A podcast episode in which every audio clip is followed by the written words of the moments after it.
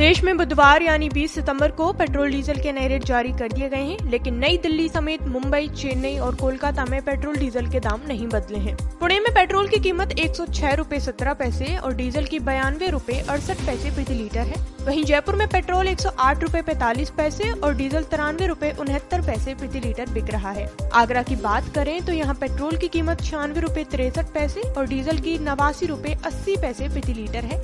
वहीं लखनऊ में पेट्रोल छियानवे रूपए छप्पन पैसे और डीजल नवासी रूपए पचहत्तर पैसे प्रति लीटर मिल रहा है।